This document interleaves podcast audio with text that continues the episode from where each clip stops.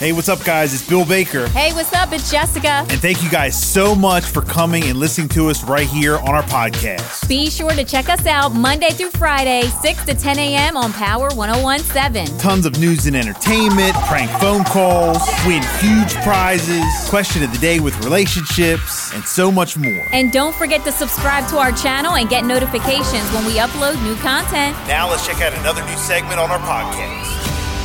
Headlines, headlines you can't get through your day without. On Power 1017. Enough of that foolishness. Jess, what you got today? All right, here we go. Two adults have now been charged in the deadly Kansas City Chiefs Super Bowl victory parade shooting. Two men, Dominic Miller and Lyndell Mays, have been charged with second degree murder and other felony charges in connection with the deadly shooting that took place during that Super Bowl victory rally. Both men ages 18 and 22 respectively, are held on $1 million bail.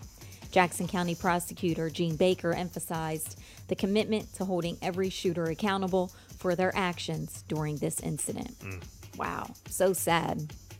And then Signal is introducing usernames, which will allow users to chat without sharing their phone numbers. This is going to be a new feature and it will be available to all users in the coming weeks. So, despite this change, Signal will still require a phone number during the registration process. This update enhances privacy and security, preventing potential loopholes that could allow hackers to access the user's messages by hijacking their phone number at the carrier level. Signal is known for its robust, like the security and the privacy features that it has.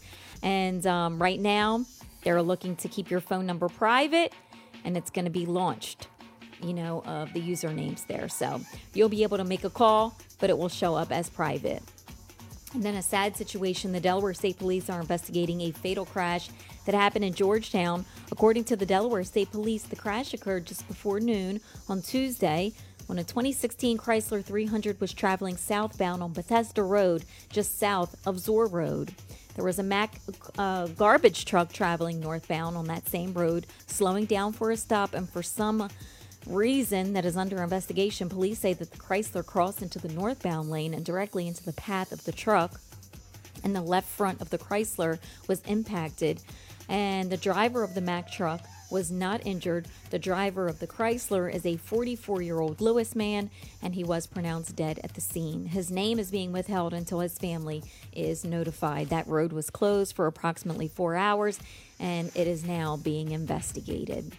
In Salisbury, a portion of Division Street in downtown Salisbury is going to be closed Wednesday and Thursday, the 21st and the 22nd. We are told that Division Street will be closed from Circle Avenue to Camden Street for approximately um, like 6:30 a.m. until 5 p.m. each day for street light installation. So motorists are encouraged to use Market or Baptist as an easy route around the closure. So be prepared for that today and tomorrow in downtown Salisbury. Okay. 627. We got a 47 ABC update coming up and Jessica's Celebrity Buzz.